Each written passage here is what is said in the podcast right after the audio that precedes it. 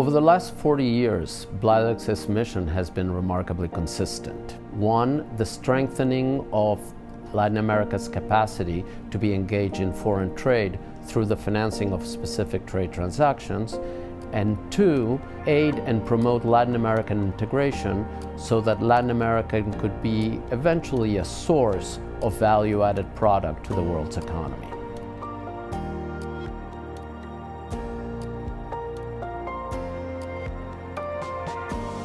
The 1970s and 1980s were a time of significant political upheaval, economic upheaval, and in that context, it was very important to create a bank with regional footprint that is able to lend to the local banks so that they in turn can lend to corporates that are engaged in foreign trade and also be directly involved in the financing of trade transactions. Latin America faces quite a few challenges, particularly as they relate to trade. We are seeing winds of change coming out of Washington, a little bit of unhappiness with the established world uh, economic order. About 50% of the trade that Latin America does with the rest of the world is with North America, the US, and Canada. So Latin America needs to diversify its trade channels.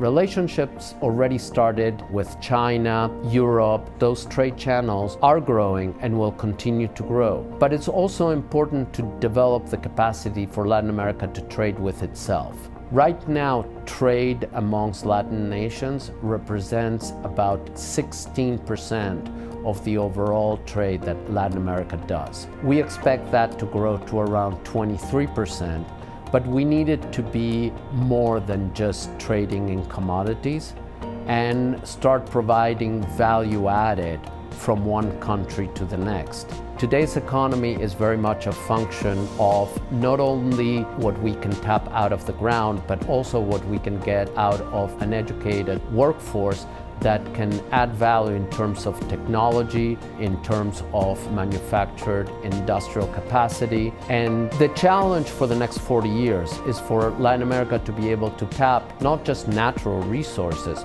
but human resources as well. We believe that Bladex has a role to play in terms of being able to provide the right financing when trade takes place from one Latin American country to the next.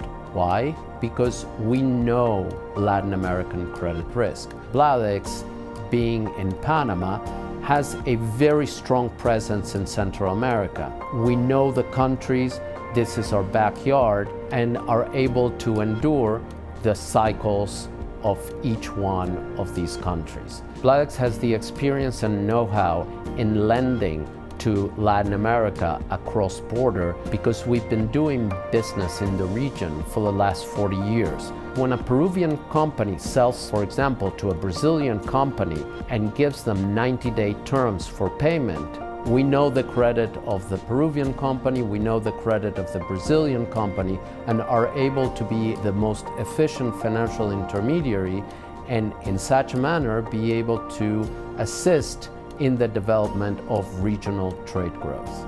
Thanks for watching. Watch the next video for N. Gabriel Torczynski's forecast for Latin America's key economies, or find out more about Bladex at bladex.com. And please subscribe for the latest international business insights from worldfinance.com.